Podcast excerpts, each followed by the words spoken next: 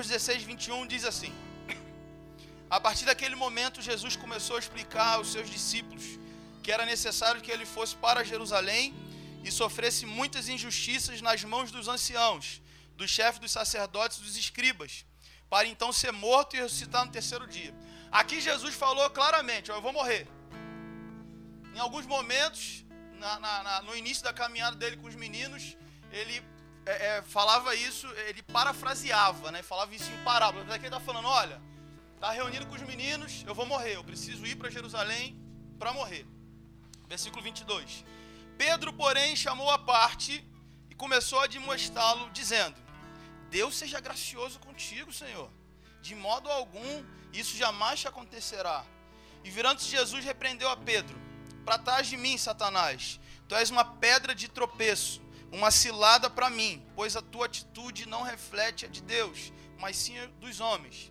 Então Jesus declarou aos seus discípulos: Se alguém deseja seguir-me, negue a si mesmo, tome a sua cruz e me acompanhe. Porque quem quiser salvar a sua vida, a perderá. Mas quem perder a sua vida por minha causa, encontrará a verdadeira vida. Então aqui a gente tem alguns ensinamentos. Primeiro, no mínimo dois terços do ministério de Jesus ele é totalmente pedagógico, ensino. Deus quer formar uma consciência, então ele constantemente tem o, o ministério de, de ensino, de mestre. Então Pedro chama ele à parte, mas ele aproveita aquela situação para trazer um ensino para todas as pessoas que estavam ali.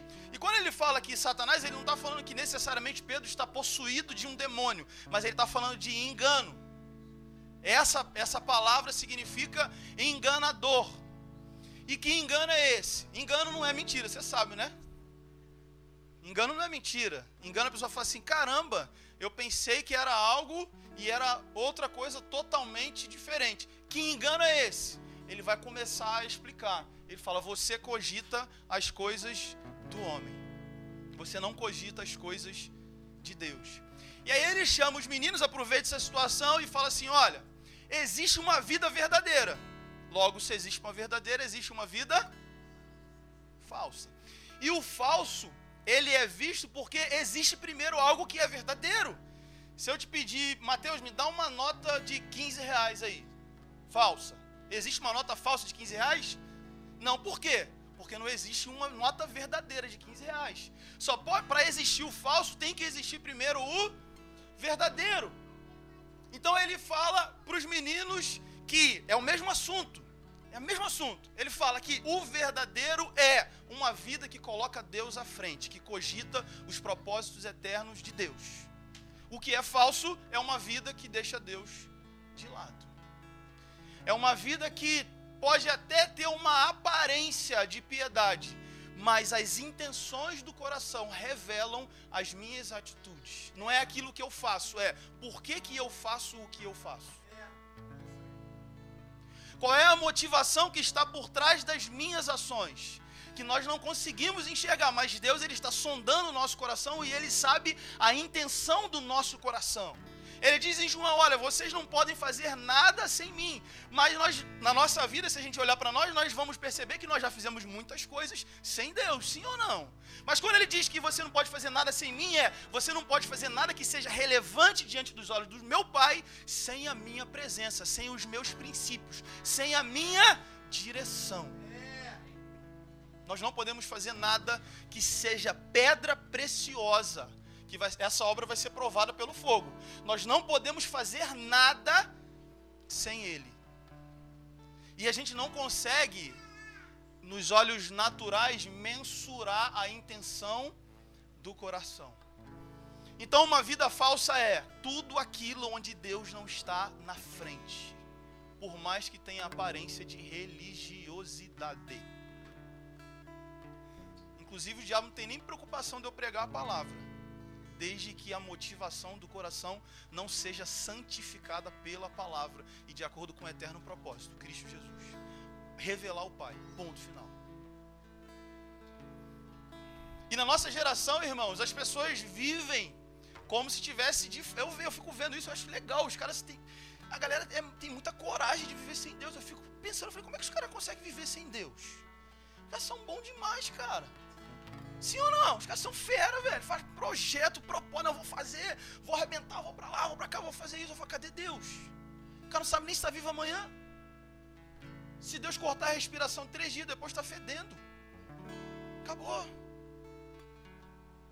A nossa geração caminha numa falsidade. Por mais que tenha uma aparência em forma de ações, atitudes, constância.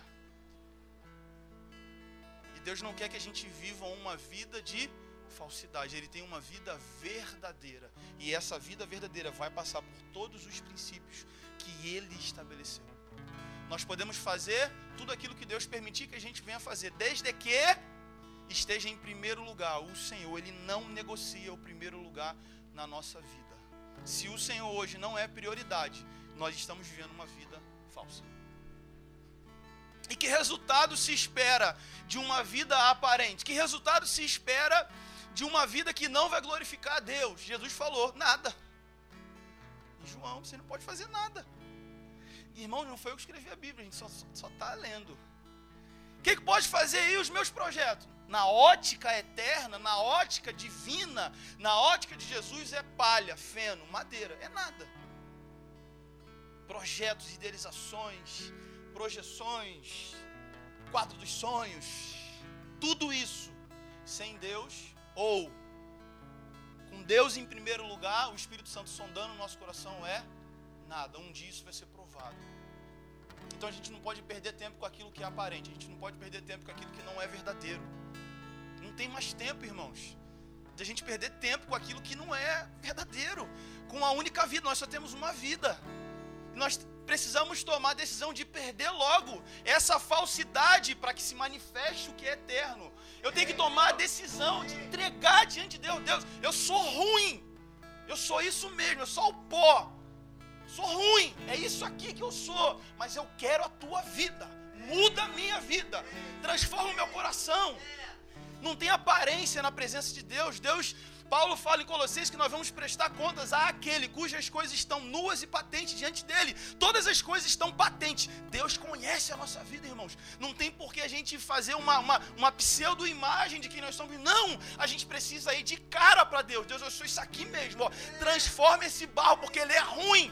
Eu estou desviado do propósito, eu sou ruim. Eu não tenho vontade de orar, não tenho vontade de ler a Bíblia, não quero ir para a igreja, não, Deus. Fala assim. Se manifesta logo o que é falso para que aquilo que é verdadeiro Deus coloque dentro do nosso coração e a gente vai manifestar essa vida nessa geração, porque a galera hoje está vivendo de aparência. O mundo hoje é totalmente estético. Os valores estão totalmente invertidos.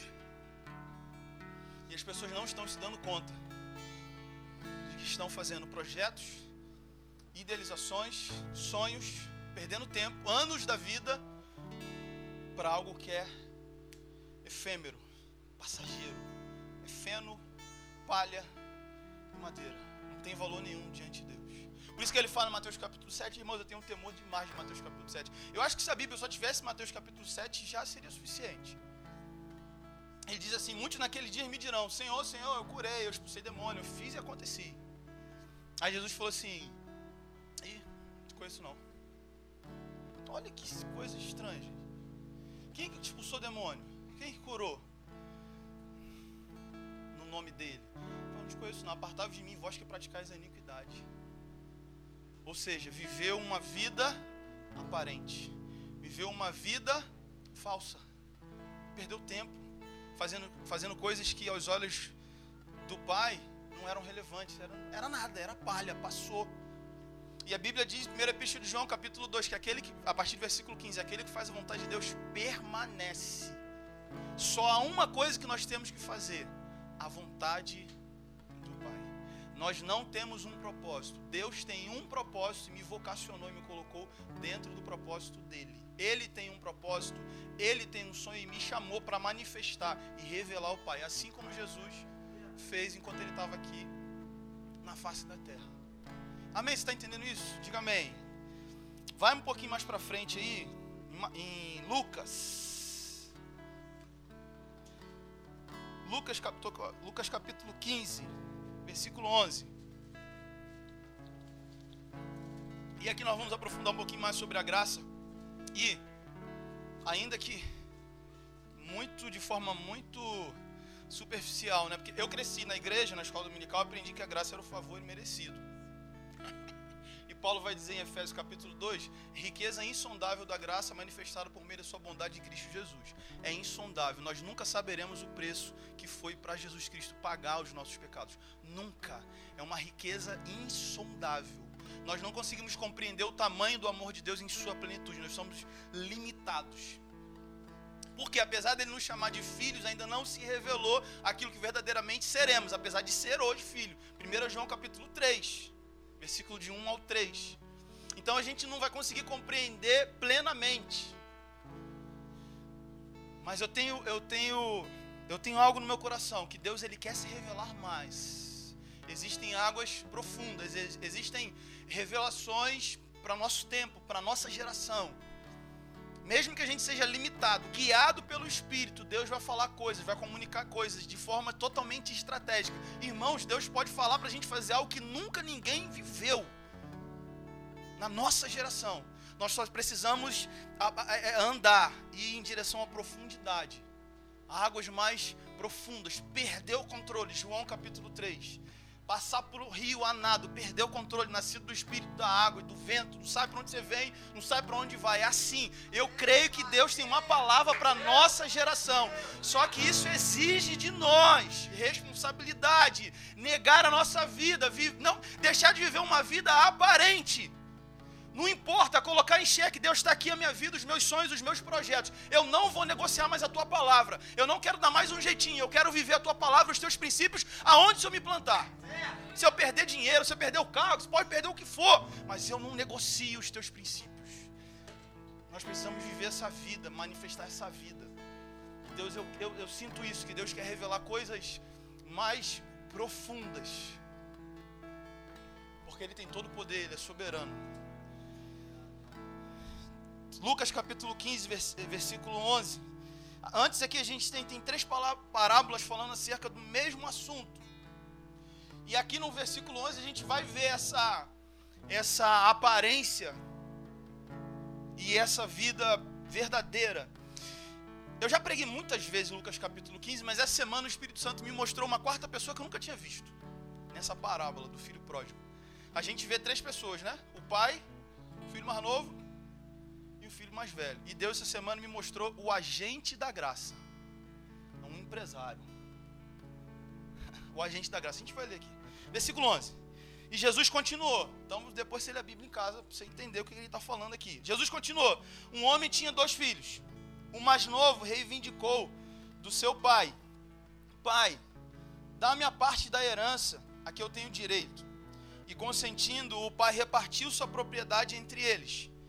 Não se passou muito tempo e o filho mais novo reuniu tudo que tinha, partiu para terra distante e lá esbanjou os seus bens, vivendo de uma forma irresponsável. Olha quantos projetos tem aqui, legal, né? O cara, postou de bola, tô com dinheiro, tô bem de vida. Vou... O que é futuro para esse cara que está vivendo uma vida falsa? Noção de tempo e espaço. E Deus é atemporal, Deus é eterno. Deus não tá, Deus não revela algo para tempo e espaço simplesmente. O que Deus faz, tudo que Deus faz é com a ótica eterna. Então ele está com uma concepção: eu tenho dinheiro, vou para lá, vou curtir minha vida, meu irmão. Estou com dinheiro, meu pai é rico, estou bem, estou bem na fita. Vamos lá, vamos continuar. Versículo 14. Coincidentemente, após gastar tudo que possuía, abateu-se toda aquela região uma grande fome. E ele começou a passar muita necessidade. Por esse motivo foi empregar-se. Então tem um empresário aí, ó. Um empresário é o agente da graça. É igual Ciro. Deus falou assim: Eu levantei meu servo, Ciro. Ele nem crente era. Mas Deus está usando um monte de mula aí. Deus está usando um monte de agente da graça aí para manifestar aquilo que ele quer. Ele usou aqui um empresário. Olha só como é que Deus sabe fazer as coisas. Ele usou um empresário. Por esse motivo foi empregar-se com os dos cidadãos Olha aí a quarta pessoa. Daquela região. Que o mandou para o campo a fim de cuidar dos porcos. Versículo 16. Ali chegou a ter vontade de encher o estômago com as vagens de alfarroba, com os quais os porcos eram alimentados. No entanto, ninguém lhe dava absolutamente nada. Foi quando caiu em si, falou consigo: Quantos empregados do meu pai têm comida com fartura e eu aqui morrendo de fome? Irmãos, olha a condição de vida do cara, olha o pensamento do cara. Raciocina comigo. Ele fez um projeto, ele, fez, ele idealizou uma vida com base no dinheiro, com base no seu recurso. E a Bíblia de Jesus falou assim: ó, coincidentemente, Jesus tinha um senso de humor ótimo, né? Coincidentemente, teve uma grande fome naquela cidade. Parece que se você lê assim, né, é, é muito rápido, você não vai entender que é Deus que é soberano e tá, aquilo ali é pano de fundo para a glória dele. Ele usou todas as situações para que o nome dele fosse manifestado, ele revelasse aquilo que era verdadeiro, não aquilo que era aparente. E aí ele, quando está na situação muito difícil, antes que houvesse arrependimento e falar, vou, eu vou para o meu pai, vou falar, pai, eu pequei contra ti, eu pequei contra o céu. Ele, nessa situação deplorável, ele pensa, continua pensando nele. Para manifestar a graça, não houve condição de fé e arrependimento antes. Para manifestar aquilo que é verdadeiro, o pai aceitou um cara ruim, egoísta no fundo do poço. A primeira coisa que ele deveria pensar, se ele fosse bom, se ele fosse crente, se ele fosse como nós, é caramba, pô, tem mole, eu quebrei princípio, caraca, Deus me perdoa, eu, eu, errei, eu pequei. Não, mas no fundo do poço, ele manifesta ainda mais a sua maldade, ele manifesta ainda mais a sua ruindade, é ruim mesmo. Eu estou com fome. Meu problema não é perdão de pecado, meu problema é o seguinte: eu preciso sobreviver. Preciso dar margem para aquilo que eu quero, pô. No fundo do poço, o cara continua manifestando quem ele é. E o irmão mais velho, versículo 30. No entanto, chegando em casa, esse teu filho que você foi, pôs para fora os bens com prostituta. Olha só a denúncia do irmão mais velho. Prostituta, cara. O cara estava vivendo a vida totalmente promíscua o irmão mais velho, aquele que vivia uma vida aparente, aquele que vivia uma vida que não era a verdadeira, ele logo foca na mazela do homem. Ele logo foca no seu pecado. Tu é ruim, cara. Tô te acusando, tu é ruim. Ó, você perdeu os bens, você gastou com prostituta. Eu sou eu sou eu tô numa posição diferente da tua, velho. Irmãos, diz para mim, como é que as pessoas que não estão hoje na igreja, qual a visão que elas têm da, da igreja? Que ela é ruim nós somos bons. Eu acredito que durante muito tempo, a, sua, a igreja na sua religiosidade, eu não estou falando numa em ordem, eu estou falando em estar preso a, a, a, a, conjunto de ferramentas, estratégias, na lei, criou essa imagem. Eu sou bom, você não é não, cara. Vem para o meu culto. Orar, você precisa mudar de vida. Irmão mais velho. Que Paulo fala em Gálatas, capítulo 4, que o herdeiro, enquanto é menor, em nada difere do escravo. E o pai dele fala isso aqui, a gente vai ver mais um pouquinho. Você está entendendo, irmão? Diga amém. Vamos lá, versículo 18. Ele continua. Primeiro ele falou da fome, da sua extrema pobreza. 18. Levantar-me-ei, tomarei o caminho de volta para o meu pai. E ao chegar lhe confessarei: Pai, pequei contra o céu e contra ti. Não sou mais digno de ser chamado teu filho. Trata-me como um dos teus trabalhadores. Pai, eu quero comer. Dá um rango aí, porque o negócio está feio aqui. Ele pensando, eu vou chegar, vou falar isso com meu pai. Porque, presta atenção, irmãos.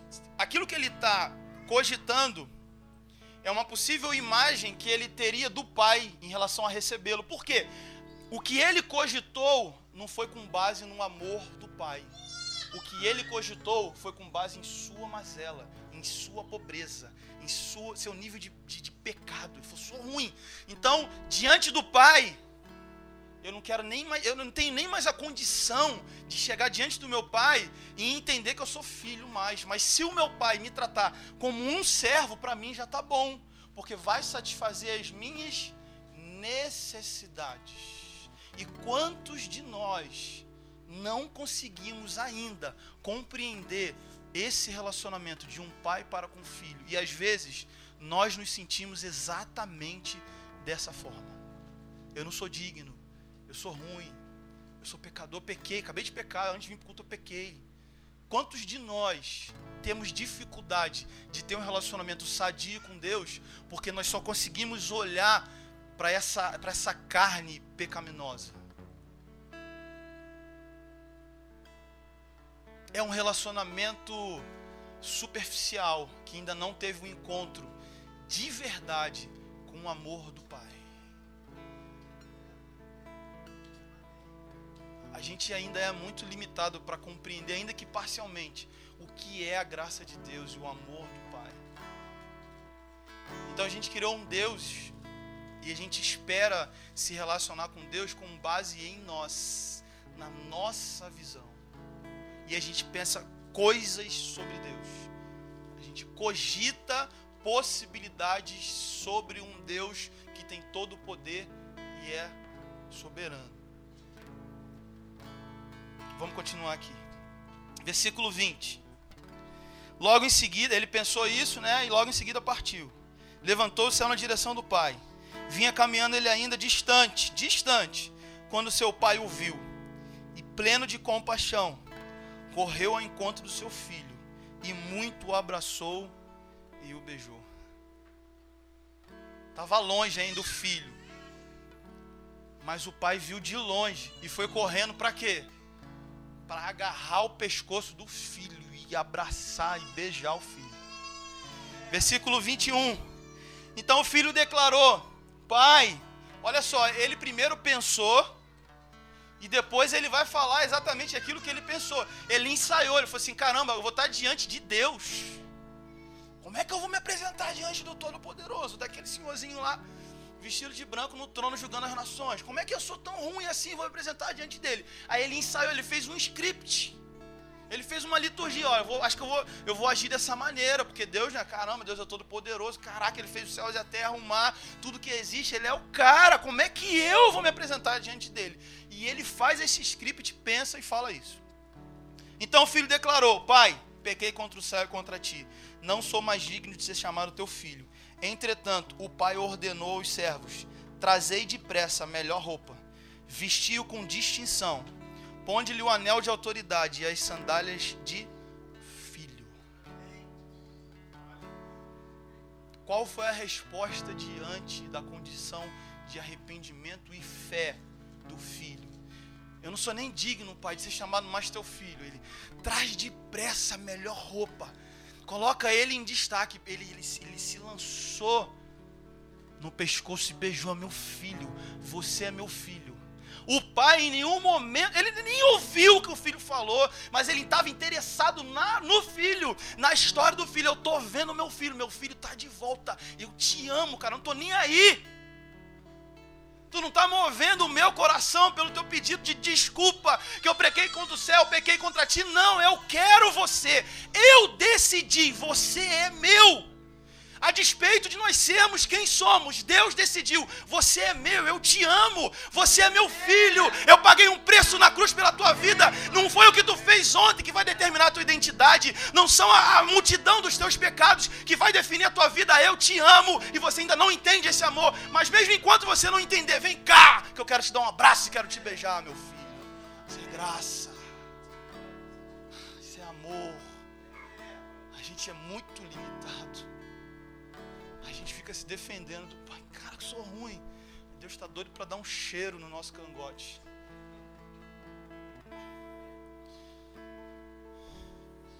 E a gente.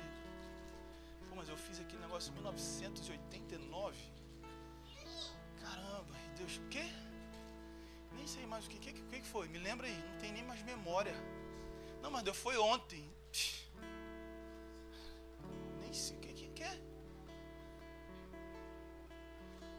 Profundas, graça, amor incomparável. A gente cantou aqui agora. Maravilhosa graça.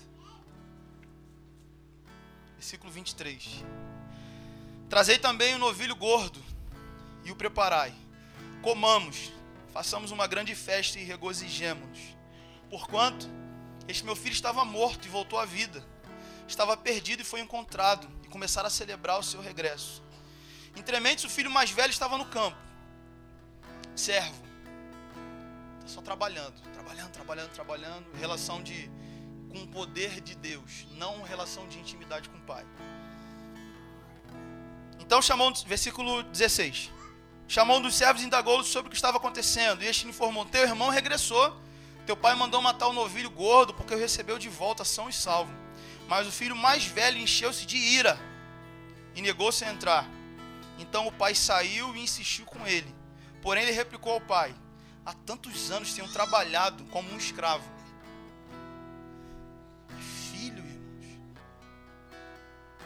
O pai teve que convencer ele: Cara, é teu irmão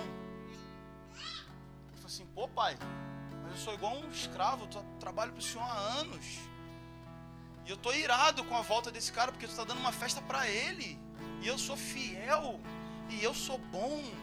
E eu faço tudo certinho. E eu não chego atrasado no culto. E eu sigo tudo bonitinho. Eu faço tudo certinho, tudo bonitinho. Versículo 29. Há tantos anos tinham trabalhado como escravo para ti sem nunca desobedecer uma só ordem. O cara era bom.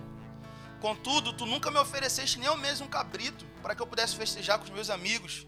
No entanto, chegando esse teu filho, ó, chegando esse teu filho aí, cara, que pôs fora os teus bens com prostituta, tu ordenaste matar um novilho gordo para ele?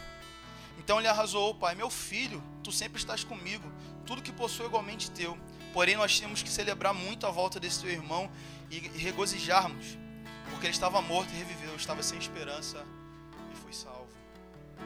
Irmãos, durante décadas nós criamos a imagem para o mundo do irmão mais velho. Colocamos um conjunto de normas. Vem para o meu gueto, tem que fazer isso, isso, isso. Ó, isso aqui tem que mudar, velho. Se não mudar. Ó, tu tem que pensar como eu. Se não pensar como eu. Se não passar aqui no script, ó, assim, assim, assim, velho, tu vai ter dificuldade de andar comigo, cara tá sabendo não, cara? Sou o cara, pô, sou filho de Deus, irmão de Jesus. Pô, tá maluco? Tô aqui 20 anos na igreja, pô. Quem é você? Chegou agora, você quer estar na janela? Não é assim não, tem que fazer isso, isso, isso, isso, isso, isso, isso. Aí o cara vê a mesma coisa que o mundo, pô. Só é um gueto diferente. Nós temos dificuldade de aceitar os nossos irmãos mais novos. Sabe por quê? Porque o nosso relacionamento superficial ainda é pautado com o poder de Deus, não com a intimidade de filho com o pai, que ama sobre todas as coisas. Aí a gente faz, cogita como que Deus age. A Deus é assim, então vou criar um script, já sei até como é que funciona. Se eu fizer então uma campanha de sete semanas de oração, dos sete mergulhos de Namã, vai dar tudo certo. Meu Deus age dessa forma e está tudo bem. Eu ofereci meu sacrifício, ele aceita e a gente está em paz. Glória a Deus por isso. Tem um monte de irmão teu aí perdido, cara, na rua. Cadê, cadê os nossos irmãos? Está aí, pô. Sabe por que a gente não consegue enxergar os nossos irmãos? Porque a gente acha que os nossos irmãos estão dentro da igreja. Mas os nossos irmãos estão lá fora. É lá que nós temos que manifestar esta vida verdadeira, que não é definida por aquilo que eu posso fazer de bom ou de ruim, é definida por aquilo que ele decidiu. Isso é graça amor profundo, incompreensível. Nós passaremos a nossa vida toda estudando. João diz que a vida eterna é conhecer a Deus. Nós vamos passar a vida eterna para conhecer Deus. Ele é, ele é soberano, Ele é eterno, Ele é profundo. Seu amor jamais foi visto na humanidade. Nós não conseguimos compreender a profundidade desse amor. Se a gente passar a nossa vida, fazer todas as faculdades, fazer todo o jejum, oração, nós não vamos conseguir compreender o amor de Deus. E não precisa, porque Ele já decidiu. Eu te amo assim mesmo, cabeção. Você é meu. Eu paguei um preço pela tua vida. Isso é graça. Eu escolhi. Você é meu. paguei um preço pela tua vida e tu está se, se remoendo porque, porque você não é bom. Nós não somos mesmo. Nós não somos mesmo. Para mim, o maior servo de Deus na face da terra é minha esposa. Quer me conhecer? Meia hora conversa com a minha esposa. Que ela vai dizer todas as minhas ruindades. Sou ruim. Eu não sou o Tiago que, que você está me vendo aqui. Caraca, né? Pô, não, não, não, irmão. Já conversa com a minha esposa. Nós criamos uma imagem de super-homens, super pastores, super crentes, homens fora da média. E a santidade, a vida de Deus vai se manifestar por meio da nossa humanidade, não o humanismo, não o homem no centro, mas nas nossas debilidades e fraquezas. O poder de Deus vai se aperfeiçoar e vai gerar a verdadeira vida e nós vamos manifestar essa vida. E aí eu posso olhar para o meu irmão e falar assim: "Cara, por que, que você está achando que eu sou eu sou pior do que você?" Eu tenho que pegar o cara na rua e falar assim: "Cara, me ajuda, o negócio tá pegando, velho". Eu falei: "Esse cara tá doido, velho, ele não é crente". Mas esse cara não tá na igreja, não, irmão, me ajuda aí, velho. O negócio tá feio para mim, cara. Nós temos que manifestar essa vida verdadeira, de fraqueza em fraqueza. Não se esconder atrás de uma capa de, de, de, de, Bíblia de crente, roupa de crente, bota embaixo do braço. Não, irmãos. Nós temos que ser lá no mundo, aqui na igreja, na faculdade, no trabalho, dentro de casa quem nós somos, e não ter vergonha disso. Falar, Deus, eu sou isso aqui mesmo. Falar com esse menino aqui falou, pai, eu, eu arrebentei com tudo, eu gastei tudo, eu sou ruim mesmo, eu só quero comer. Deus, vem cá, vou dar um beijo em você, lançar no teu pescoço e abraçar porque eu te amo. Você nem compreende o meu amor. E nem vai compreender o resto da vida, mas eu te amo assim mesmo, cabeção.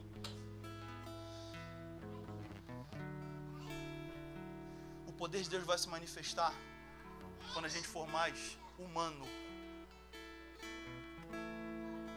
Não é quando a gente for mais espiritual, uau, humano. Deus, sou isso mesmo, transforma minha vida, sou ruim pra caraca. Tenho vontade de orar. Caraca, Deus, estou desviado do propósito. Me ajuda aí que está pegando, velho. Graça. Por que, que Deus fez isso? Cara, quando chegar no céu, tu pergunta para Ele. Eu não sei te responder. Mas eu sei de algo. Deus fez. Derramou seu amor. Sua graça. Eu gosto, eu, eu, eu viajo quando eu estou na praia. Viajo, literalmente, quando eu estou na praia. Aí eu entro assim no mar e eu fico olhando pro oceano, um nada, assim, uns 10 minutos. Eu falo assim, cara, que doideira, velho. Que maluquice, velho. Olha o tamanho disso, velho.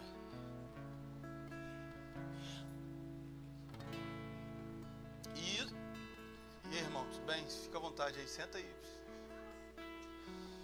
E eu confesso a vocês que eu não faço uso de nenhum, nenhuma substância química proibida. Mas sério, eu, eu olho assim, eu, falo, eu olho para o mar, assim, para aquele horizonte todo. Eu falo assim, caraca, olha a profundidade, olha a quantidade de vida que existe aqui. A gente cantou uma música na nossa geração, né? Se a graça é o oceano. A gente vai passar a vida toda e não vai conseguir descobrir isso. Isso chama-se amor do Pai. Sabe o que, que o mundo precisa? Desse amor uma igreja fraca que manifesta a sua humanidade amando. Amando. Eu sou igual a você, cara. Eu cortei o cabelo lá no, no barbeiro lá do, do Malinha e tinha um cara viciado do meu lado, começou a falar, ficou falando uma hora, eu só ouvindo. Ele fala, aí, esse cara é pastor, mano, fala aí. Eu falando, falando, falando, falando, falando, falando. Eu falei, cara, sabe qual é o teu problema? É que você acha indigno, porque domingo tu tá no bar domingo eu tô na igreja, tu tá na balada, eu tô na igreja. Mas não tem diferença nenhuma, velho. Se Jesus estivesse aqui hoje, ele não, não iria se escandalizar e estar contigo lá. E conversar contigo lá, não, não teria problema não. Porque é só tu ler a Bíblia, irmão. Eu andava com prostituta, andava com toda gente ruim. Tu acha que ele ia estar aqui no culto? Não, tá no baile da Vintém, pô. Tá no baile da Vila Aliança, pô. Agarrado a galera, fala assim, cara, essa noia aí não é maneira, cara. Isso vai te matar, mas ó, eu não tô nem aí pra isso, eu te amo. Se eu te escolher, eu te amo, vem pra cá, vamos andar comigo lá no baile da Vila Vintém, pô. Ele não ia estar comigo andando na igreja, não, velho. Isso foi a igreja que colocou na tua cabeça que eu sou melhor do que você porque eu estou no culto, tu está no Largo de Bangu. Não, eu tenho pecados piores do que os teus, sou ruim pra caraca. Ele falou assim, cara, esse pastor é doido, velho. Que cara maluco. Eu falei assim, sou pior do que você. Pô, a gente pode andar junto, pô. Aí, dois, aí pegamos o telefone, tal, dois dias depois. Aí quando ele foi embora, eu falei assim, ó, lê Romanos 9. Olhou assim, Romanos 9. Eu falei, é, lê Romanos 9. Beleza, dois dias depois ele, aí, não, primeiro ele falou assim: manda um áudio aqui, porque minha noiva tá achando que é mulher. Olha só que viagem. Aí eu mandei, eu falei: não, é o Tiago tal. Eu conversei com ele, a gente falou da Bíblia duas horas, não sei o quê. Dois dias depois ele falou assim: qual é o. O que, que tu mandou eu ler mesmo? Eu falei: Romanos 9, leia Romanos 9. Tá entendendo, irmãos? A gente precisa demonstrar nossa humanidade. E falar, Deus, muda esse cara que é ruim. Parar de se esconder atrás daquilo que de fato nós não somos. Porque se a gente decidir viver dessa forma, é aparente, é efêmero, é estético, não tem virtude, não tem nenhum valor diante do Pai. Um dia essa obra vai ser provada. E ela tem que permanecer se ela for verdadeira. O nome disso é graça. É oceano, é profundidade, é um amor. O profeta até fala, né? Pode de repente uma mãe se esquecer do filho que amamenta? O amor de mãe é um amor diferente, né, irmão? A gente que é pai, mas a mãe é diferente. Sim ou não? Quem é pai sabe o que eu estou falando.